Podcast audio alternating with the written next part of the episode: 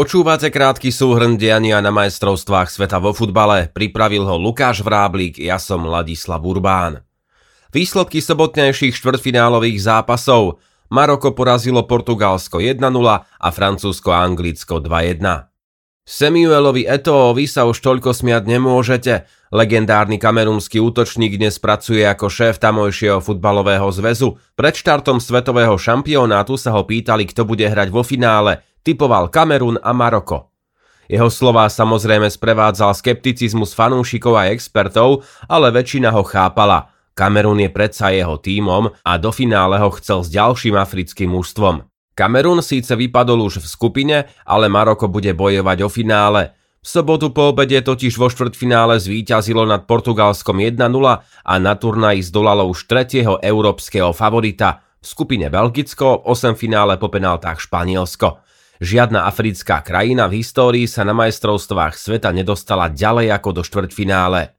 Maroko však nie je žiadnym futbalovým trpaslíkom, v Afrike má jednu z najbohatších futbalových kultúr. Výrazný rozdiel v porovnaní s predchádzajúcimi rokmi je v tom, že vybudovalo vynikajúce mužstvo a to sa spolieha na kvalitnú defenzívu.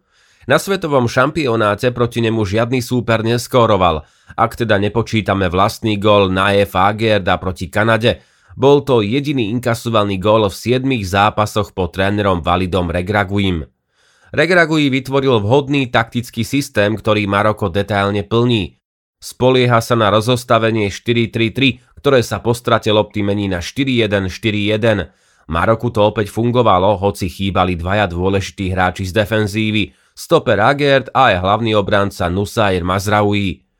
Portugalsku nepomohol ani Cristiano Ronaldo, ktorý opäť začal zápas na lavičke a v základe zostal Gonzalo Ramos. Maroko otvorilo skóre na konci prvého polčasu hlavičkou Jusefa N. Nesiriho a Ronaldo prišiel v 51. minúte na miesto defenzívneho záložníka Rubena Nevesa, ale ani jeho spoluhráči nevyrovnali.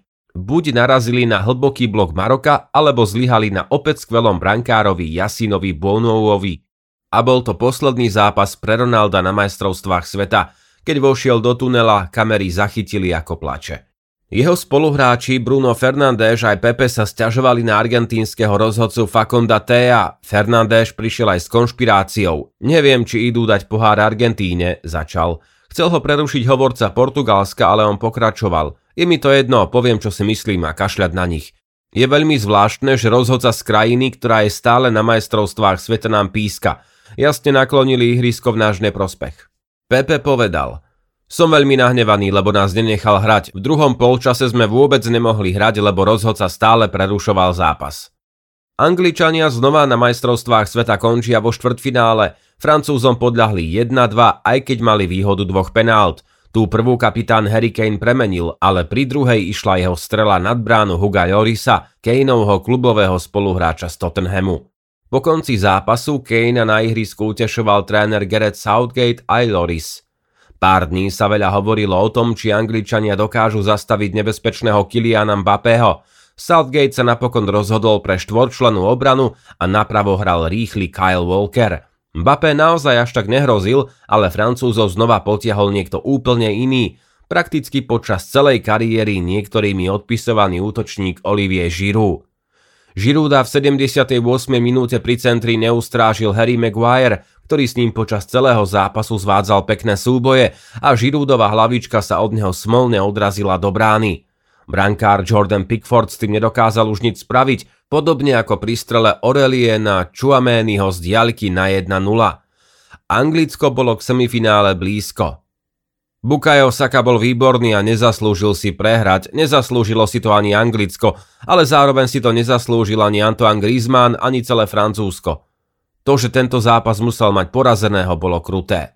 Zhodnotil novinár britských Times Jonathan Northcroft. A odkaz má aj Henry Winter. Generácia okolo Juda Bellinghama, Phila Fodena, Bukaya Saku či Declana Ricea sa podľa neho vráti ešte silnejšia.